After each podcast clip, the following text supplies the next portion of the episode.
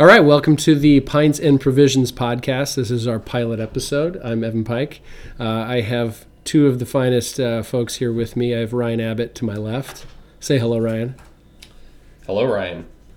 And Mark Barrick, who is a extraordinaire of smoking meat, smoking, and bourbons, and he's here with us too. How you doing, man? We are missing one of our core podcasters. His name is Dan Studebaker. He will join us at a time undisclosed from now, but hopefully as these podcasts get better and not so amateur, we'll enjoy his presence. I think that'll be nice. So our first step today, as we've decided, even though this is going to be a very beer-centric podcast, I think, we're going to start with bourbon, actually. The main point of doing these is to talk about stuff that guys like, such as beer, bourbon, sports. We got some good ones lined up here. Yep. We'll talk about smoking meat. I'm sure Mark can tell us about cigars and stuff like that. This will be Meatopia, and yeah, we'll hit all the guy stuff for sure. And I know Ryan's gonna also make sure that we are very proper with glassware and syrup and hot sauce. Hot sauce, maple syrup, all that good stuff. So once we get the meats, the connoisseur of condiments is Ryan Abbott. Yep, proudly. All right, so what we're gonna start with is the Jefferson's Presidential Select. 16-year-old. Wow, lots of oak. Drinking in our proper Glencairn. These are pretty glasses. Two of the three of these have not been used before because they just came in the mail about 5 days ago. Because if you look down, you can actually see it. It says the Glencairn glass. So you know it's official. Our a local restaurant of ours, Hearth, in Peoria Heights, Illinois, introduced me to this glassware, and it is perfect for drinking really nice bourbon neat. This is batch number 1. It's Kentucky straight bourbon. Weighing in at 94 proof, and as mentioned before, 16 years old. And as our bourbon aficionado, Mark, what are you thinking of this?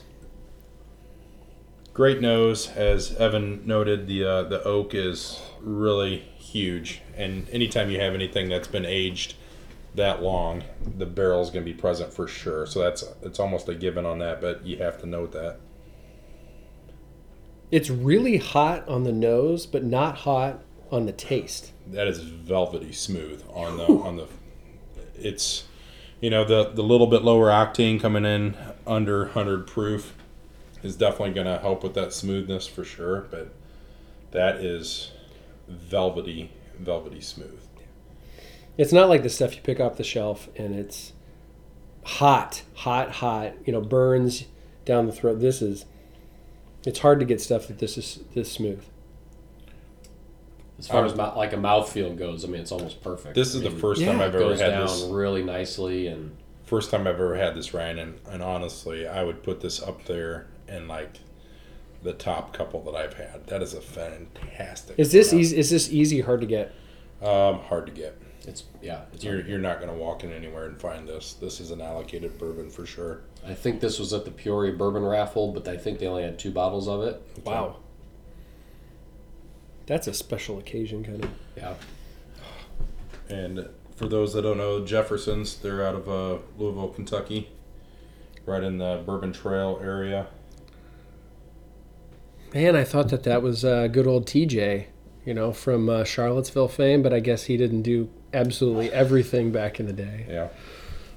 Sorry, us folks who've lived in Charlottesville, Virginia, sometimes we affectionately refer to Thomas Jefferson as good old TJ, but that is not the TJ here we're talking about. He has like a line of wines. There's Jefferson Vineyards out there, but I will tell you that for a wine, it's average at best. This is very complex. Gosh. Though. I get like caramel in there. Plenty of caramel. I get. Trying to taste here. I'm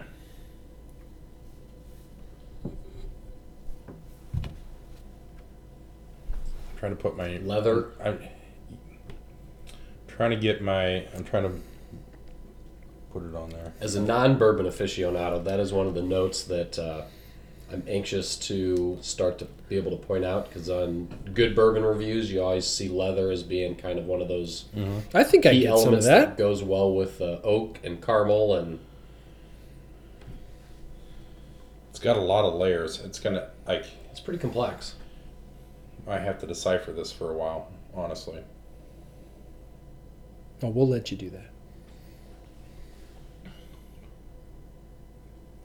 Fantastic. I mean, it's like one of those ones that I'm at a loss for words because it's so smooth.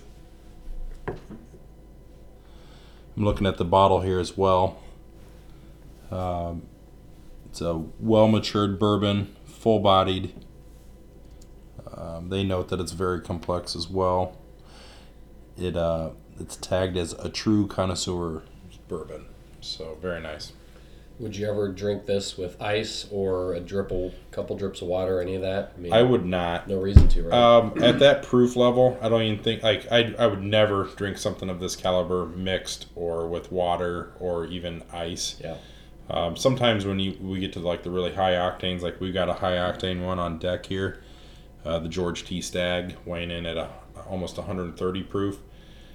To enjoy that a little bit, you might want to put like one small ice cube in it, but I think you're just doing a disservice if you water anything down. That's these caliber here. We've got a Van Winkle 12-year. None of these I would put anything on. I'd drink them neat. Cool, man, that's good. And usually a lot of the just regular bourbons that I have tended to like a little ice because I think there's a nice chemical reaction that happens with the ice and the alcohol and the bourbon that gives it a kind of a completely different taste. But that bottle, I wouldn't even think about having ice touch that. There's no need. It is so smooth.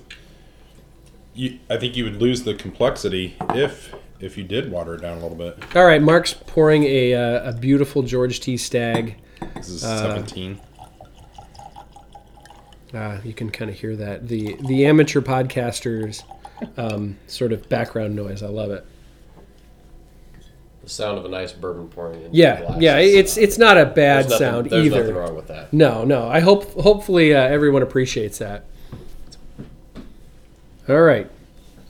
Now this one, as I mentioned, is going to be a much higher octane. I'm looking at the bottle here. We have a 64.6% by volume, that weighs in at 129.2 proof. So huge step up in octane here for sure. Boy, that's a lot different profile smell. This is a George T. Stagg. It's out of the Buffalo Trace family. It's their antique collection, one of theirs released this year. One of the five, right? Yep, the five series in that antique collection. They've got the Eagle Rare 17, the Sazerac, THH Sazerac, or is that separate? There's a Sazerac rye that's like an 18-year, I believe. Don't hold me to that. And you've got the Weller, the WL Weller, William LaRue series, yep. The William LaRue variant. Yeah, that's I got a lot more like kind of burnt barrel smell to that, like charred oak. Charred oak. Definitely the char.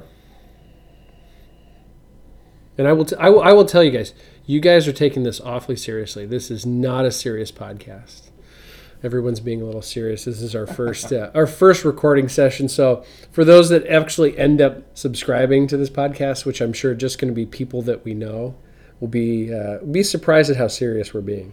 Now, I'm kind of just reviewing the bottle here, guys, and something cool that pops out right away is that this is an uncut and unfiltered. So basically, we're getting like exactly what they would get out of the barrel. This thing hasn't been touched. So, like when those guys are pulling this out of the barrel, this is what they get. It's pouring straight to the bottle. They haven't filtered it. They haven't cut it. They haven't done anything. So that's why you got that big high proof. So this is technically like the term is barrel proof, right? Isn't that what some of the places use? Barrel proof, barrel strength. You hear different terms. See, that's a lot hotter. It's very hot. So traditionally, this one, I would probably one like the one we just had would be pulled out of the barrel and then cut with water? It would be cut down a little bit, probably. Most likely. Yeah. Just mix water into it and just kind of lighten it up. Yep. They would blend it to taste, and they probably got a certain proof target that they wanted to hit. But this. Oh yeah, it's a lot hotter. Yeah. Which you would expect at that sort of proof. So this normally I would probably add like one small cube. Yeah. You know, just because I think it kind of hits that sweet spot with just a little bit of water to it. The Jefferson, even though it had no ice cubes, had a cool sensation to it, a cooling sort of mouth sensation to it, where this has like. I kid you not, that Jefferson is like fantastic. Yeah. I'm actually jealous that that's Ryan's bottle. All right, we're going to do a quick picture here because our poor missing... It's supposed to be a silent picture, but... that's okay. This is not like the kind of situation where... We don't have a selfie stick or anything, too. So no, there should be no reason anyone should have a selfie stick, so... There you go. So we're going to get a picture because we got to include Dan vicariously through this podcast. We all know that if he was here... Miss you, brother. He would provide a very distinct... sharp tongue... sense of humor. Mark, he's your brother-in-law, so yeah, he's a great guy. You know him better than we do, but I always joke he's a little bit of a spirit animal to me because some of the things today, for instance, we talked about how hot sauce, you know, should anybody have Tabasco hot sauce. You know, it's if you have Tabasco hot sauce in your refrigerator and that's all you have, you obviously haven't tried enough good hot sauce. But as something that comes off of the shelf, I grab the old wooden cap, you know, the Cholula bottle. That's my go-to hot sauce in the grocery store. And if they don't have that, I go with Louisiana. Louisiana hot sauce is pretty good too. Is that the Louisiana Gold, or what is that? Is that just like the Louisiana, like the yellow label? Just the yellow label has that red sun in the middle. Yep, it's like a simple label. I know what you're talking about. I haven't had that in a long time, but the round ball top, right? That's the Cholula. On the Cholula. The Cholula. Louisiana has that too. We don't need to talk about hot sauce that much, though. Louisiana. Shelfie hot sauce. The cool thing about this is... Yeah, shelfie hot sauces. We can talk about whatever we want to talk about. This is we're not bound by any advertisers because you know what? No one's ever going to sponsor this kind of podcast. This episode brought to you by... No, not happening. Not happening in this world. So, I mean, like, what guy doesn't want to know about bourbon, beer, meat, hot sauce, coffee, wine? I mean, this is great. Sports? I mean, we'll talk... It's NFL playoff day, and... that's another thing I might defer to Ryan usually on is NFL. What is the score, by the way? Can you see the score? It hasn't started yet. Oh, okay. See, that shows you how much we know. 3:40 p.m., so kickoff should be any minute now, but no score, and there'll be the Titans will be taking on the Chiefs here any minute now. Big playoff day, but the wild card this year doesn't have people as excited as previous years. Next week will be except for the Bills. Well, the team fans are excited. Okay, no one's excited about Bills Jaguars. Let's be honest. But I tell you what, unless you live there. The few people that I know a couple people from Buffalo, that is one of the most loyal fan bases I've ever seen. And you know what? They really only have. Granted, they have two sports teams in Buffalo, but they really only go crazy for the Bills. I agree, and what's ironic with that is that they're playing Jacksonville, which is probably the least loyal fan base out there. And it wouldn't surprise me if there's Buffalo fans that fly down to Jacksonville to go to the area, to go to some bars, watch the game. And because of low attendance at the game, they have to black the game out. And no one can actually watch the game on TV. In Jacksonville? That happens in Jacksonville quite a bit. And that's unbelievable. Pretty hilarious if it happened for a playoff game. Well, if I lived in Buffalo, I'd probably fly down to Jacksonville, too, this time of year. What do you guys think about this? Obviously, I mean, it's great. I'm looking at everybody's glasses here. A little bit slower drinker than the... It is a completely different drink. Mm-hmm, absolutely. This was my first sip, actually, because I was still enjoying the nose and just trying to... I mean, it is... That was the main thing, just even smelling it, was how different it was. And I don't know if I mentioned, but just for those listening, the Buffalo Trace is out of Frankfort, Kentucky, also in the Bourbon Trail. So. Has anybody been on the Bourbon Trail? Mark, Ryan? No. I mean, I've driven through there, but I have not. It's a destination place that I want to go. I mean, it's, you know, we've done wine country, we've done beer trips, all that. That's, I think that'd be a very cool trip to hit. I mean, you can, they're all very, very close. So you could hit a lot of those in a weekend for sure. I was tentatively signed up for the Louisville Bourbon Trail half marathon this year. No, we had some family stuff come up and I couldn't make it. So that's, do you drink and run on that, or you drink a lot at the end of it? I think they have multiple bourbons for you waiting at the finish line. So hopefully that'll be one that I can cross off the list this year. I mean, this is, I think I just get so much more charred oak. So. Should we get an ice cube for this, or some little?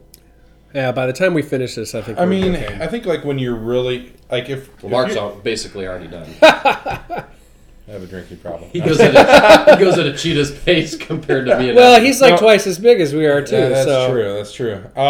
I would say though, like if you're really trying to decipher and break down one, don't water it down. Yeah. But so like for now, if you're trying to really pick up like what you're detecting in this bourbon, you should drink it like this. Mm-hmm. But if this is like an evening, you're going to put your feet up, it's been a long day, you just want to have a little, nice glass to chill in the evening, I would put an ice cube in it. Because at that point, you're not thinking about it. You're not rushing through it. You're like, man, what's in this? How what do I detect? And if you have the whole bottle to yourself, then you figure out the way you like it, whether it's one or two drips of water or an ice cube or... Sure. And then you just stick to it. Absolutely. And something like this, that this high proof, it might take you a couple times to dial it in. Like you might accidentally put too much in one time and think, man, I lost a lot of what I really enjoyed about that. I'm sorry. I'm just like enamored on these glasses. These are so fun to hold. And these are the sexiest glasses to drink out of. 4-pack is $30, Evan. All right. So, I mean... I'm sure the wife will be happy to have more glassware in the bar.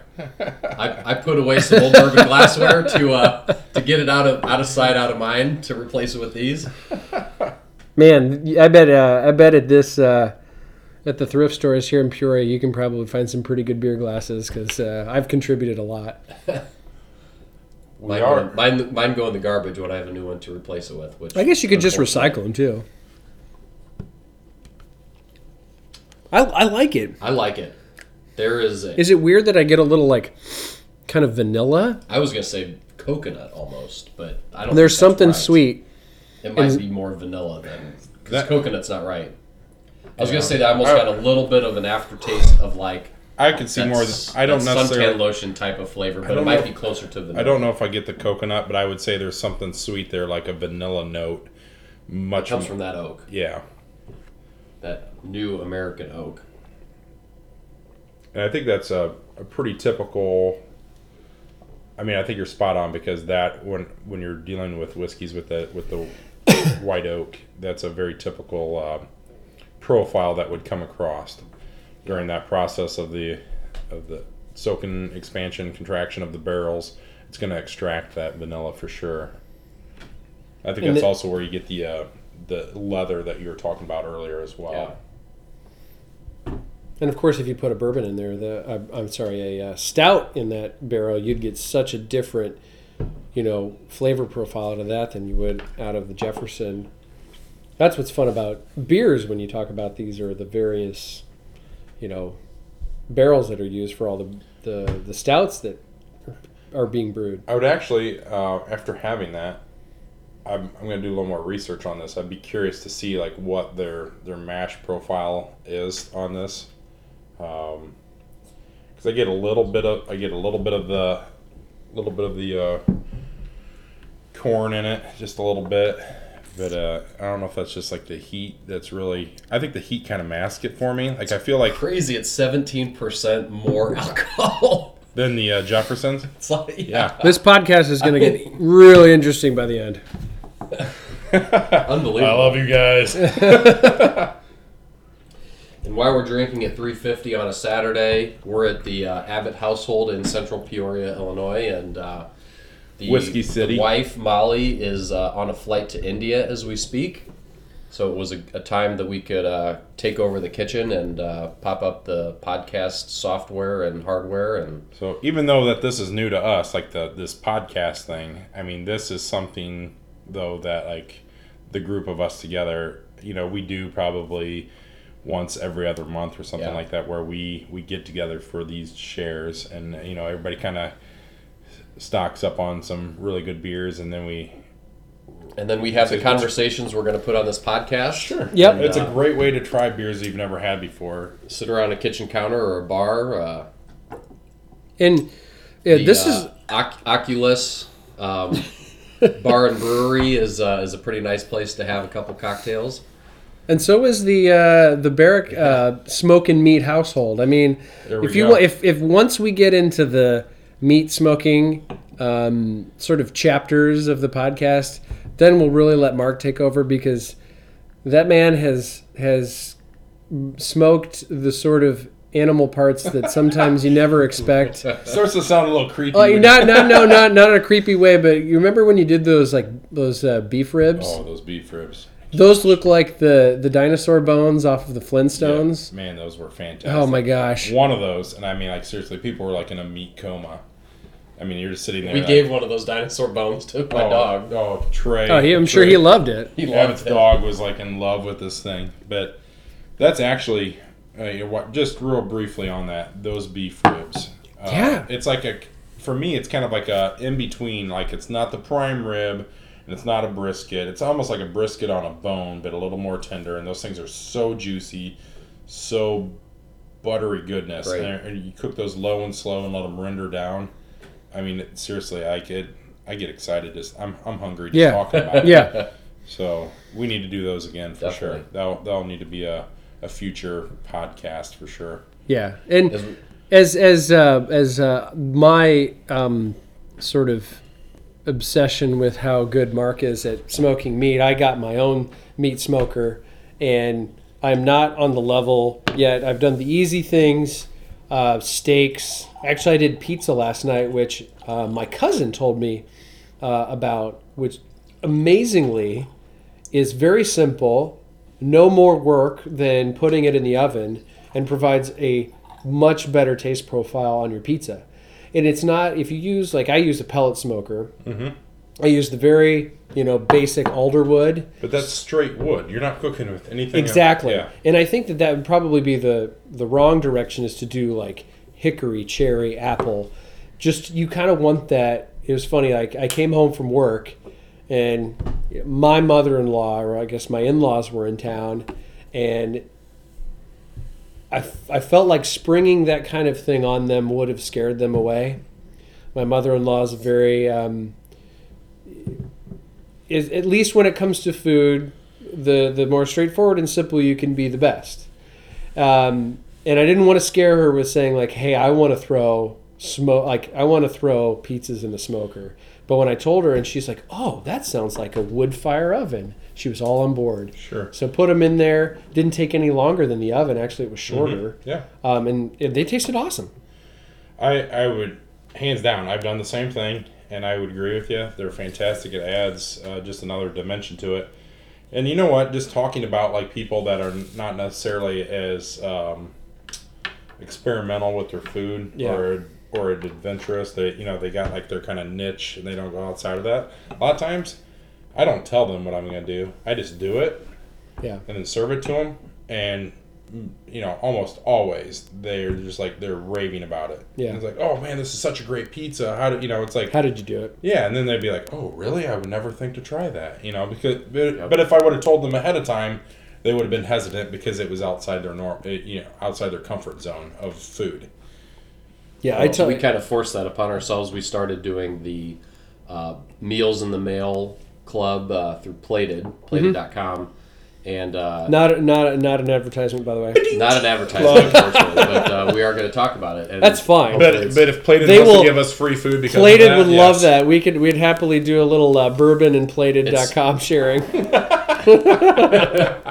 It's positive feedback. So it totally just expands your horizons. Even, we were talking just about learning that. To cook. cook with Brussels sprouts. You know, now I buy Brussels sprouts at the store and just different things like that. Where it gets you out of your normal, instead of making a routine stuff. It forces salad with spinach. You learn how to use kale and just little things like that, and you really expand upon your horizons. So cool. I mean, we were talking about that the other day because I was asking you about that and just how it all worked and how often you did it and everything. And I left that conversation being like, man, that's really cool because that pushes you to try new things or to experiment of how you're going to cook them. So then we did a baked gnocchi about a month ago, and I took that recipe and then kind of took that and created my own and did it with some sausage and changed up the pasta sauce a little bit and still kind of made it a plated version of a good baked gnocchi or an Abbott version of Plated's baked gnocchi. And did I mention I'm hungry? We had that, and I'm making Mark hungry talking about it. Well, hey, you know, we can always break out the deer sausage at any point in time to just kind of cleanse our palates. All right, so like we talked about earlier, we're going to kind of continue to expand this with wine and dinner clubs and break it down with food and all sorts of different types of discussions. And that's going to be able to involve our wives in our nerdiness. In any time you can involve the wives in the obsessions of... Huge plus. Like what we like to do, which is basically not like... So my wife looks at this sort of, you know, podcasting thing as, he doesn't have enough hobbies to do. Looks like he wants to do something else. But I tell you what, once you involve them in it, they'll be happy. Yeah, for sure. Especially with some Opus 1 or Schaefer wine. She'll be fine. Yeah, she'll be good. That will make everyone happy. So real quick, guys, while we're chatting there, I poured the next round. We got a... the Lot B Van Winkle Special Reserve 12-year. It's a Kentucky straight bourbon. So much different. Also out of the Buffalo Trace family.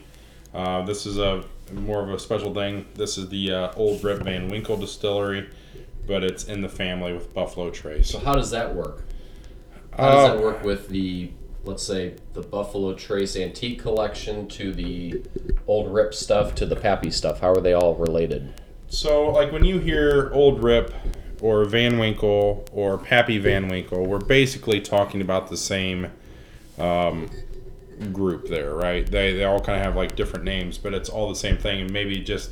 varies on the year or what they did, but basically within that, like my understanding, and I could be mistaken here, but my understanding is it's just very select barrels that they have. Like they have a recipe that they use, a certain mash profile, all these things, but then they hand select a certain barrel house that they want these to be in, and all those things. And obviously, the years kind of speak for themselves. So most of us know, but I'll say it just. The Old Rip is a 10-year. We're drinking the 12-year. It's a Lot B. And these go all the way up through like a 15 reserve, a 20, and I believe there's a 23. Is that right, guys? Yeah. So what does Lot B mean? I think that's just like where it is pulled from, the barrel house and the actual barrels from that area that they used. So so my own naivete, is there a Lot A? Is there a Lot C? Or is this just like, hey, this is parking stall number 24. That's where they are. It's like the particular area. Lot B. This is Lot where... Lot A might just be the parking lot. Lot C might just be where the dumpster is. Yeah. To be completely transparent and honest, I am not 100% sure. I just kind of assumed that the Lot B... Do not come to this podcast for full-on facts of just about anything. It's speculation at its best. Yeah. I mean, let's We're nowhere near even Wikipedia. Yeah. We could always shelf that and bring that back as well, but I mean, if you're looking it up, let's just look it up. We'll show how much inquiring minds want to know. We'll show how amateur we really are at this thing. But then I tell you what, you watch it, we'll have nothing to do with the barrel house, and I just look like a complete ass. Yeah, and so and the Van Winkle family will come at us and be like, "Hey, you guys, stop. We've listened to your podcast from the beginning and have want to have nothing to do with you guys. We're not affiliated with you guys. Don't drink our bourbon." So just another thought here while Ryan's looking that up, or more of some information here. Kentucky straight bourbon. This is weighing in at 90.4 proof. So much lower than that George T. Stagg, and you can tell automatically on the smoothness of it. Yeah, it's a lot more smooth. And I tell you what, like when I had this, so I won this at our local, you get the right to purchase this bottle raffle a year ago. Mm-hmm. So this is the 2016, I believe. Okay. Yep. And when I first had it on my own, I was like, yeah, this isn't anything special. I thought, but now having this, especially... You said the 10-year was way better. Correct? I liked the 10-year-old Rip Van Winkle better than this, but I will say that I haven't had it side to side. And I haven't had this. I probably haven't had a swig of this in a few months. This is fantastic, though. This is really good. I mean, if... And I'm not saying this isn't anything against the Stag, which is pretty hot, but this is... I will say, though, this is a non-ice... between these three is the Presidential Jefferson. Yeah, no, totally. Down. But just also, I don't know, I mean, maybe... Supposed to get aromas of cinnamon and apples, by the way, as I try to... I don't get the apples, but that's... Everybody's nose is different. I feel like this is sort of in between of what the other two just were. Sure. It's still got more heat than the Jefferson. Sure. It still tastes a little cool on the mouthfeel. But it's still got a fair amount of heat. This might be worth noting for some guys out there maybe that don't quite understand why you see certain price tags on bourbons. Like, what is the difference between walking in and buying a bourbon on the shelf for, let's say, $20, $25, versus these that are much higher on the scale of price? And a lot of it has to do with the age. And the one thing about the age is not only the time commitment in aging that. I mean, like, literally, you have to put something in the barrel, and you're not going to see that for, like, you know, for this Van Winkle, we're not going to see that for 12 years. Or this Presidential, we're not going to see that for 16 years.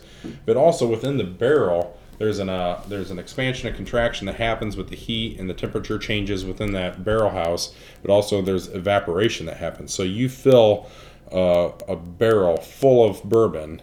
That's going to be, as the years go on, that barrel is less and less and less. So, and kind of a cool thing they call that the angel share, mm-hmm. and which is the evaporation. So the part that's not left that gets evaporated, they consider that the angel share within the bourbon world. And so my own... a 23-year-old Pappy, you know, I don't know what percentage that is, but like when they go to tap that barrel and access that for the actual bottling process. Yeah, what's the percentage of... I don't know, but like it's going to be exact, way down compared to like an 8-year or something like that. The interesting thing is that the 15-year and the 23-year are a higher percentage. They're in the 50 to 55%. I don't know, about 64.6 like our George T. Stagg here. Yeah. But they're in the 50 to 60 range. The 15-year and the 23... But the 20-year typically is about 45%. You're talking proof. Alcohol. Percent. Okay, yeah. Alcohol percent. Yeah. And what I was referencing though was the percentage of how much actual content is in the barrel, not alcohol content, but how much is left over. So the longer that thing is in a barrel, the longer the bourbon is in a barrel, the evaporation happens every. It just hollows out. Right, and so like that full barrel now, you might tip that thing over and pour that out, and you might only have 30% of that barrel full, and so therefore over 23 years that's evaporated and you only have a little bit. You can see real quick why that price just skyrockets, because it's so special that there's hardly any of it left, and the time commitment, it's the yield, it's the percent yield of what you get. I was going to say, even if the flavors, even if you don't like the flavors as much, it's just simple math. When you get 30% of the barrel of liquid instead of 100%, like an 8-year, guess what? It's going to be, you know... And that's why you're going to find those 8-year... 10 over 3 times the price. That's why you're going to find 8-year bourbons at, you know, the $20, $30, $40 range, and these are much higher than that because of that yield that's left over. And obviously, the longer these things are in the barrel, the much more complex they get with the oak and the charred taste that you get. So, now how does this compare, just flavor-wise, to the Jefferson's, or I guess maybe more like a mouthfeel. I know you like. You're pretty high on the Jefferson's. Jefferson's right now, like seriously, that's one of the... I've got to put that up there. That is so good. It's one of the best bourbons I've had. Never had that before. Blew me away. This, though, much sweeter. And I guess I would like to do a Jefferson's side-by-side with this. Mm-hmm. The Jefferson's had much more oak. I don't have six Glencairn, sorry. Cool. We'll have Evan. That's Evan just my way of trying to get more. We'll bring that over next time. We'll have Dan... And then we'll get... This is my way of just trying to get more of this. Yeah. No. But definitely, you could tell, like, if this was blind, I would say that the presidential Jefferson's was definitely aged longer because there was a lot more... Gosh, 16 years. So much more. A lot more, you know, those extra couple years really brought the barrel out. This, though, has a nice sweet finish to it. Yeah. And that the Van Winkle. That has to do with whatever their mash profile is, I would think. But that's coming off that George T. Stagg that was so hot. Yeah. Right now, I would probably rank these. If I'm ranking them, of these three, I would go Jefferson's #1, Van Winkle #2, and the George T. Stagg 3. And that's because I like a smoother, easy drinking bourbon, and that just it's I agree. Hot. I think I would too. I think I was thinking the same thing. I'm right on board with all that. All right. So we're going to kind of move on. From bourbons. I will tell you that I can't recall, it might have been Mark, probably was Dan also, got me into this sort of rabbit hole of French pressing Goose Island Bourbon County Brand Stout with various ingredients. And once Dan doesn't know much about beer, probably him. yeah, probably not Dan. This is one of the podcasts we can rip on Dan as much as we want. He is not here to defend himself. I will. Although he was very sad, and he might even be sulking in a corner somewhere at a amazing brewery in Chicago. I don't know what he had up to, but he's got a pretty young. Probably weightlifting more than him right now. So just somebody is lifting more than him. Yeah. Right now in a gym. So this process though, right? So tell me about the process. Before we get to this, can we just? I just want to say one thing. We took a 37 minutes on bourbon, and we're beer guys by trade. You know what? So that's great. You know, like it is great. You know what? This is perfect. You know, if we transition into beer, I think just let it be known that we're more beer guys. This is our wheelhouse, and this is really we're getting into our wheelhouse right now. Let it be known that this is going to be the most excruciating podcast to listen to if you're not into bourbon or beer. Yeah. So, real quick on this, the first time I ever did this was with Dan, so I got to give Dan the props for this.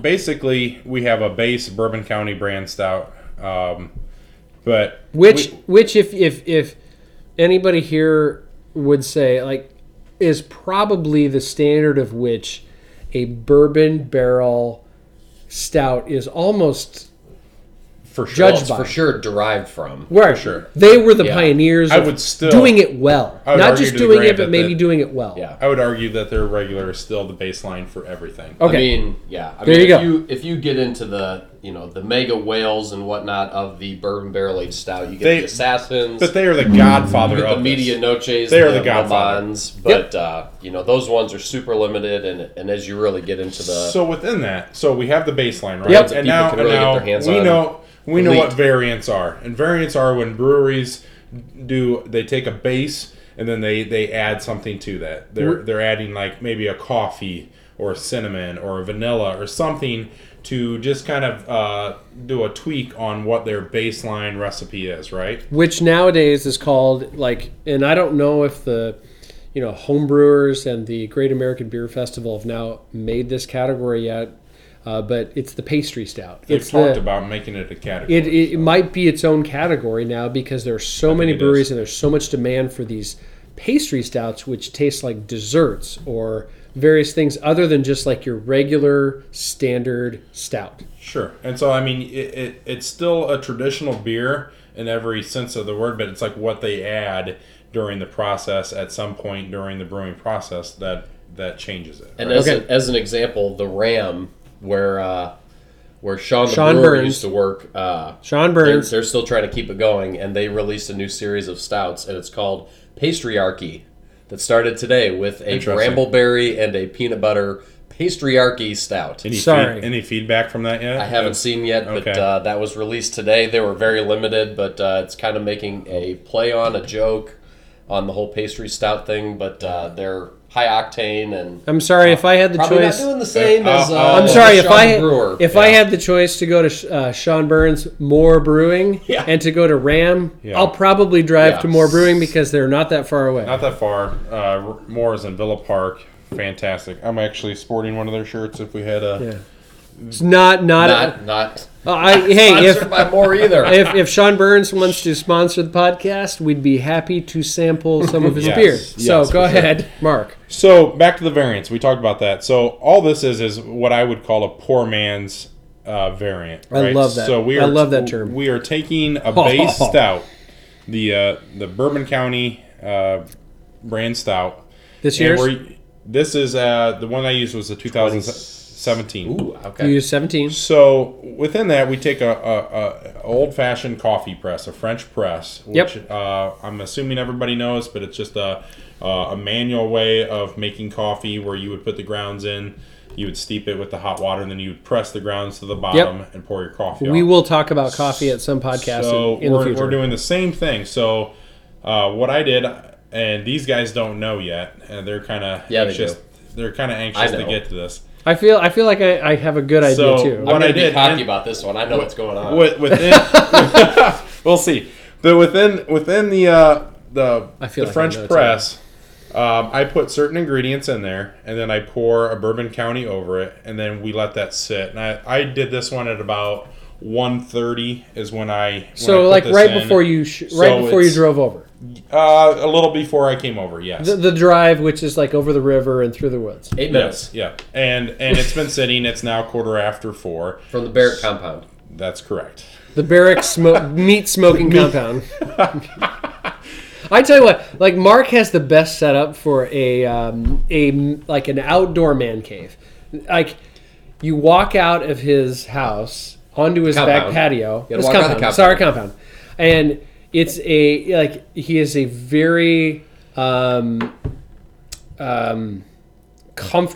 covered back porch, which at one end you have your wood fireplace. Yep, that's to the right. And then you have your smoker, and so everything's always covered. And if there's snow on the ground. Right. Like, you can go out there and have a cup of coffee and start a fire. You can smoke meat in comfort. Have a cigar. It's my sanctuary. It's the one thing that I had to have. Beautiful. Yeah. So a perfect example, my brother was just in town. He lives in Charlotte. He was in for the holidays on one particular day. I don't remember when it was, last week. It was whenever it was snowing really hard. Yeah. We did nothing. That was a few days last week. It was one day that 30th. The 30th. We sat outside. We had a brisket on, an 18-pound brisket. We did a 16-hour cook on this brisket. That was incredible. And we just chilled. I had the fire going. It's cold outside. No, it's all open air, but with that fire, it's very cold. All the stone heats up. It's not just cold outside. It's very cold outside. Very cold outside. But within that, though, we sat outside all day long, listened to music. We chatted, just caught up. You know, we're keeping an eye on the brisket, but we're having some really good beers and just enjoying life. So. It is my sanctuary. No, it was. It's a great place. So you do this beer, you French press it. Mm-hmm. It is cinnamony. Tell me, guys, I'm trying it right now for the first time. I think it actually has I bet this is way better now that it's warm. At least warmer. Cinnamon Toast Crunch. Yep, Cinnamon Toast Crunch. As I was going to say, I ate that cereal and drank that Cinnamon Toast Crunch milk too much growing up. Yeah, exactly. But I know this flavor well, and if I'm wrong, I'm going to be shocked. You are partially right. Oh. And I know maybe I got a little heavy on the cinnamon, so maybe that's masking some of it. So it's always a process. I'm putting it on there. Anything else you guys pick up on there at all? Because there are three components other chocolate. Than... I pick up more chocolate. But well, the chocolate might be from the 2017. Which, yes, the 2017 Bourbon County Brand Stout is way more chocolatey than previous years. So I will tell you right now, I did not add any chocolate because the 2017 already had enough chocolate bomb to it that I did not add that. Okay. My second guess was a combination of cinnamon and graham crackers. It's like a s'mores? I totally taste the bready... Cinnamon Toast Crunch. I get it too, but it's not. That I mean, that's no, man. It's no, not Cinnamon Toast Crunch. You were spot. It is not Cinnamon Toast Crunch. It's not graham cracker. You were spot on though. Like when I taste this, I don't taste the things that I put in this. So I don't think you're wrong. I taste coconut. There you go. And I don't taste coconut. I smell coconut. I don't taste it. I smell coconut. I don't taste coconut. I don't taste it, but when you put your nose in that, I smell it. Yeah, you're right. That's I get cinnamon, suntan lotion. Coconut. So here's what I did. I took a small pan and I took coconut and I put just a little just a very very very small amount of coconut oil in there just to kind of give it something. Put coconut in, let it start to toast in the pan, and then I sprinkled cinnamon on the coconut. Let that season up, and then I put just a couple little drops of vanilla extract in there. Ooh, like, vanilla too. Like 2 drops, hardly anything, but just to add a little bit. Stirred that up, kind of toasted it, put it in the coffee press, poured the Bourbon County on top of it, and let it sit for a couple hours. Press it down, and we're having basically a poor man's prop here, from a couple years ago maybe. So. Not quite on the level with that, but I think it's pretty good, honestly. I love it. 14 prop, right? That would be the. And I think I got a little. I think I got a little excited with the cinnamon there. So the cinnamon's very prevalent. You didn't use authentic Cassian bark. Oh gosh! I was fresh. Who are out. You, a peasant? I was fresh out. What is this? Jeez. But hey, I will say the first time I ever did this. Place at compound. To give Dan props. The first time we ever did this, we did a vanilla, and he got Madagascar vanilla beans.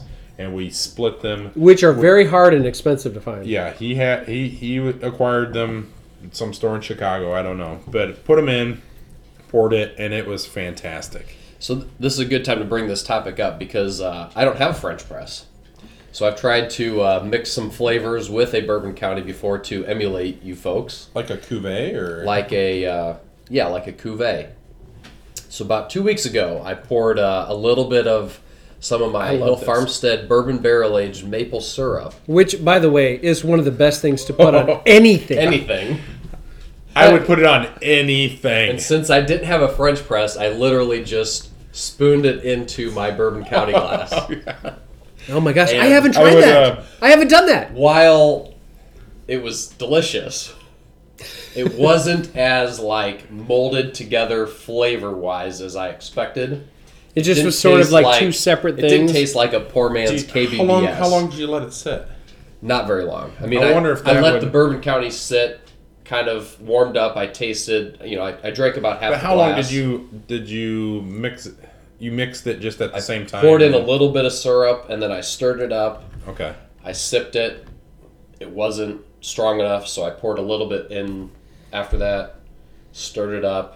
It was strong enough that I got a good amount of maple, so I kind of savored that for the next 20 minutes or so and drank that. And the syrup is so good. I was wondering if French pressing as a process is that big of a difference. I feel like if you use the maple syrup, you shouldn't have to use a French press. Okay, so that's what I was thinking too. Or maybe the French press is more for the solids. Yeah, you're right. It's more for the solids. Keeping the solids out of your... keeping the floaties. I tell you what. The only thing that came through on this is probably the cinnamon. But other than that, there was no... Because then my next thought was, okay, I'm going to go buy vanilla extract and just pour that in and see how that goes. And it's probably just the same thing. It's just not going to... Yeah. But when you have the vanilla bean, that really infuses into it. Like with the French press. Right, and then you really press that bean down. It's just not going to be But that is so over the top. You slit that bean, you put it in. I mean, that is just a vanilla bomb at that point. I had the first time the Vale Brewing did the Hornswoggler with Oreos. That was a absolute mess of a canned pour. And it was like I remember they had a warning on their website, or at least on their can release, that was like, well, all right, be aware of there's some unfermentable sugars that are going to be pouring into your glass because of like the hundreds of pounds of Oreos that they put this chocolate stout on. And it poured with you talk about floaties. There were floaties upon floaties upon floaties. But you know what? It was Oreos. Who cared? That gave lacing a whole new meaning, because I remember seeing that picture where you swirled that, and it was just like chunks of Oreos. It was chunks of stuff. And all so, over the glass. But it was very similar to what we have with. With that being said, it was fantastic. Mm-hmm. And actually, I had the most recent batch of Oreo horns, and it wasn't as good. It wasn't as like the one that we had at your house. It was great. Yeah, and I had the most recent batch. Did we blabber that day? Yes. Was that the same day? Oh yes. Gosh, blabber. Yeah. Well, all right. Well, that's a whole nother topic. We'll do like Canteons and something. That was all during a brew. Evan is also. He's a little humble about it, but he's a fantastic home brewer. And what was the stout called? What did we brewed that? Oculus Sinister. With my profession, being an eye doctor, using eye-related terms is just kind of fun. And so I used the term Oculus Sinister, which just means left eye, as a a name for a stout. Sounded pretty cool. Yeah, well, yeah, for sure. I have one sitting in the fermenter right now. It'll probably round out about in Peoria. It'll probably round out to about 9 to 10% when it's all fermented. But I'm going to do, again, we talked about coconut. I'm going to do toasted coconut, and I'm going to do cocoa nibs. And I think it's phenomenal. Got the backbone to be pretty thick and pretty good. But homebrewing is always an experiment of. Sort of. I tell you what, that Oculus Sinister though, and I did that with coffee and cocoa nibs. I have one bottle in my refrigerator. I don't know. It was a couple months ago. I had one, and I cracked that. And I was sitting there at home, and I literally just I chuckled to myself, like, I cannot believe that he made this in his garage. Nah. It was phenomenal. Don't undersell yourself at how good that beer was. All right, you might have heard that little shh.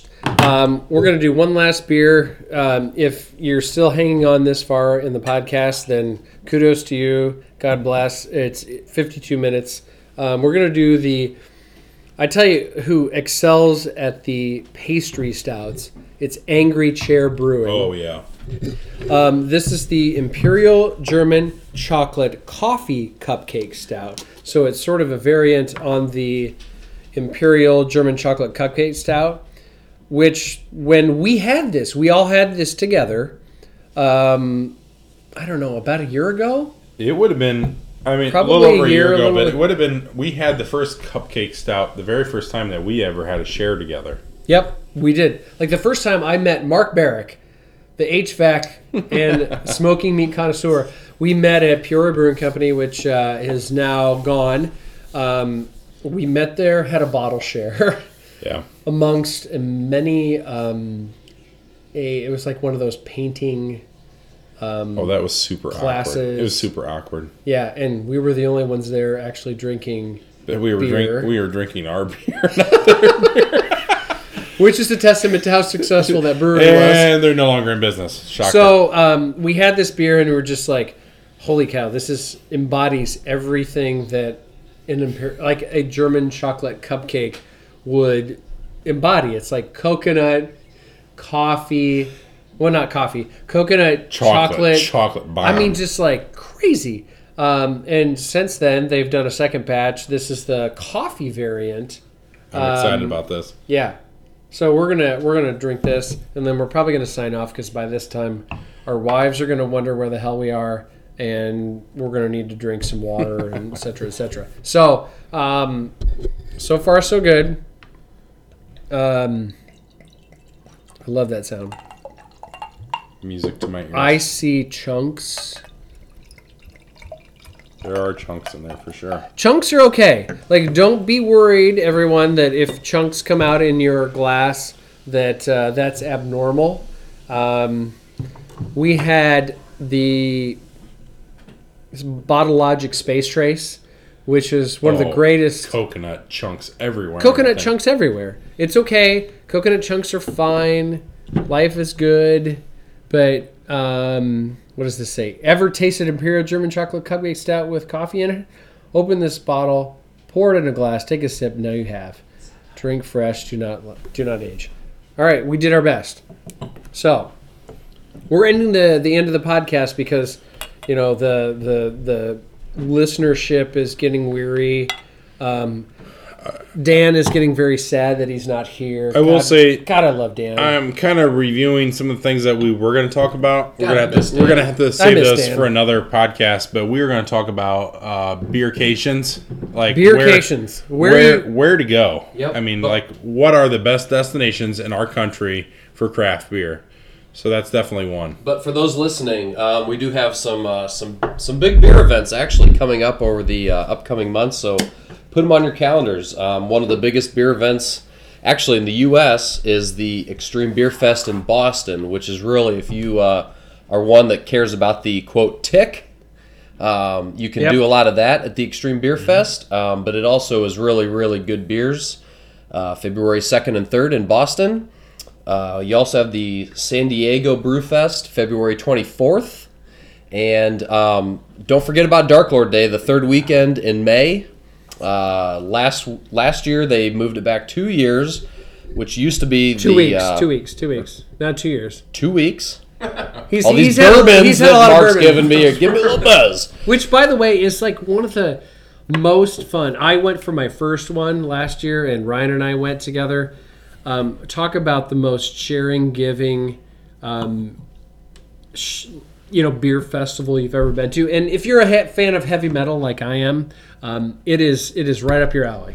I mean, I think I think it's a really cool place where like just people come together and it's like beer is beer and like people are good and like they want to share and like you just want to enjoy the experience together.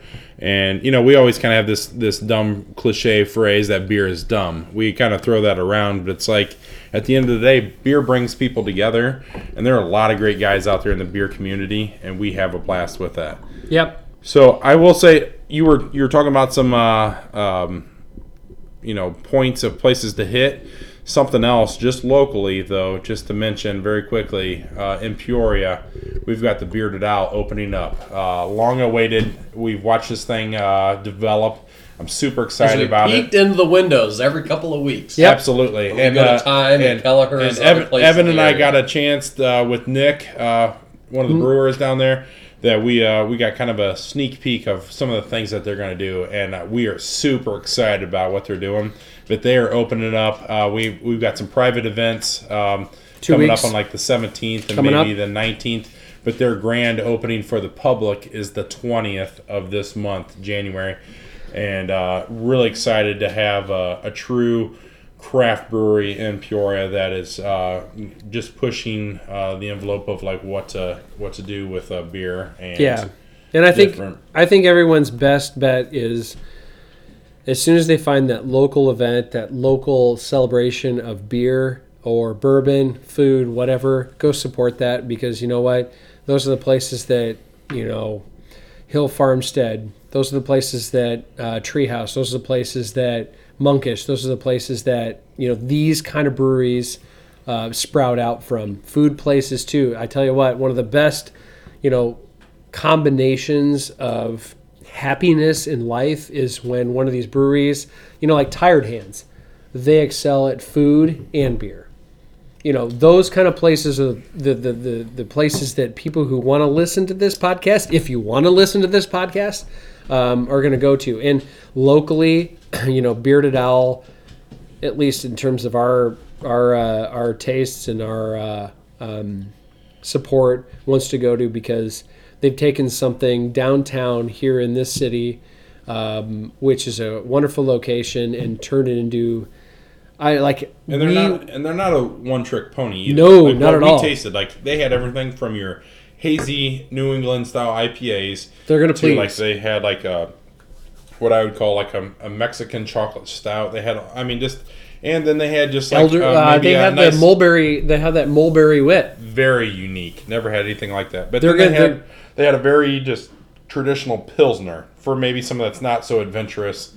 Like it's a great, what I would call gateway beer for craft beer. And they're doing a good job of, you know, they're not going to just be this sort of, we're going to open up in the warehouse, like sort of pretty place. Their place, which was supported by Whiskey City Architectural Salvage. And I'll give a shout out to those guys because gorgeous. In the city of Peoria, they're the kind of guys, young guys like us, who are doing awesome things with restoration. Yeah, well, they're salvaging, and they history. Made that place. The history of our city, they're salvaging it and repurposing it. It's fantastic. They made that place look like a. I hate. I mean, this is not in a bad way, but this is like a Hobbit house. Like it is trees and reclaimed wood and live edge wood. Yeah, the live edge wood is beautiful. So you feel beautiful. Like you're in Elmer Fudd's, you know, treehouse, but you're going to have some good beers, and they're not just going to make. And I feel like they will make the good stuff, and they make it good, hazy IPAs, but they're going to make all kinds of good stuff. Well, I like the guys who run the place. I'm really excited. You know, Nick Babcock, one of the head brewers there, we met with him. The really cool thing that we talked about early on was that, you know, he's going to have his go-to beers, right, that are kind of the mainstays, but he is always going to – what I loved, what he said to me and, like, hung with me was when we were talking to him was, hey, I am always going to push for, like, the next thing or to experiment with the beer and, like, I want to use – local natural ingredients, you know, he wants to salvage from, like, you know, the prairie of Illinois and make things work. Which it's fantastic. Which Ryan, I love that concept. Which Ryan, I know you have have had, you know, could weigh in, you know, like Scratch in Southern Illinois. You want to kind of be a brewer of the area. You want to use what's available to you. Scratch is the Jester King of Illinois. Yeah. Yeah, Ryan, what do you think about Scratch? Scratch is doing some great things. I've really only had one of their beers, so I'm kind of a noob. I've had two. The one that you brought, I don't remember the name. The sumac, and the strawberry rhubarb. Yeah, I mean the strawberry rhubarb is one of the best. It competes with the Nuglaris strawberry rhubarb. Wow. I mean, incredible sour. They're doing some and that's impressive. Really, that really great things. Fantastic too. And really, it seems like they keep stretching the envelope and really trying to do some great things. There's another brewery right up the street from them. Just gonna say, what's like if you were on your most ideal Southern Illinois beercation, and we'll get into beercations later, but you know, just a quick nod as he's looking something up. Kind of along those same lines of someone that I think is up and coming and doing some really good things is Big Thorn. I think they're just south of Danville, like right by the. I was going to say they're a little bit east of us, a little more east of Champaign, but like kind of the getting close to the Illinois-Indiana border. But same thing, very salvage using local ingredients. Yep. So yeah, I don't mean to downplay Scratch at all. No. I've really had a really strong pour of one or two beers, the sumac and this strawberry rhubarb. I've had tiny pours of a couple other things, and they're really, really doing some great things. Up the street from them is a place called White Rooster. That's right. I've had one sour from them. It was a blueberry sour. I'd have to go back to my records to see the name of it. It would compete with anything fruited, oak age fruited by Side Project. I've not even heard really of that. Incredible. I had with a good amount of, you know, palated beer people with me, and we all really agreed. So some great local stuff, you know, really expanding in Illinois and doing some great things, and basically no complaints other than outside of Bearded Owl, the Peoria area just needs a little bit more haze. We're working on it, and I think that 2 years ago we are far exceeding what expectations were 2 years ago. So hopefully the future's bright for Peoria Brewing. Love it. And we've got Industry Brewing, which is backed by a very talented brewer, and I think he's got some good stuff on tap. He's a very well-rounded brewer. He can brew just about anything. I'm excited with Bearded Owl, and I know that some of these guys on the podcast are very supportive of that group, so hopefully they hit the ground running. But that'll probably round out the podcast. And what we're going to do is every time we end, whether it's we're all together or we're Skyping in together, we're going to kind of cheers glasses. So cheers, everybody. Hopefully you enjoy your beers, bourbons. Cheers till next time. Yep, cheers.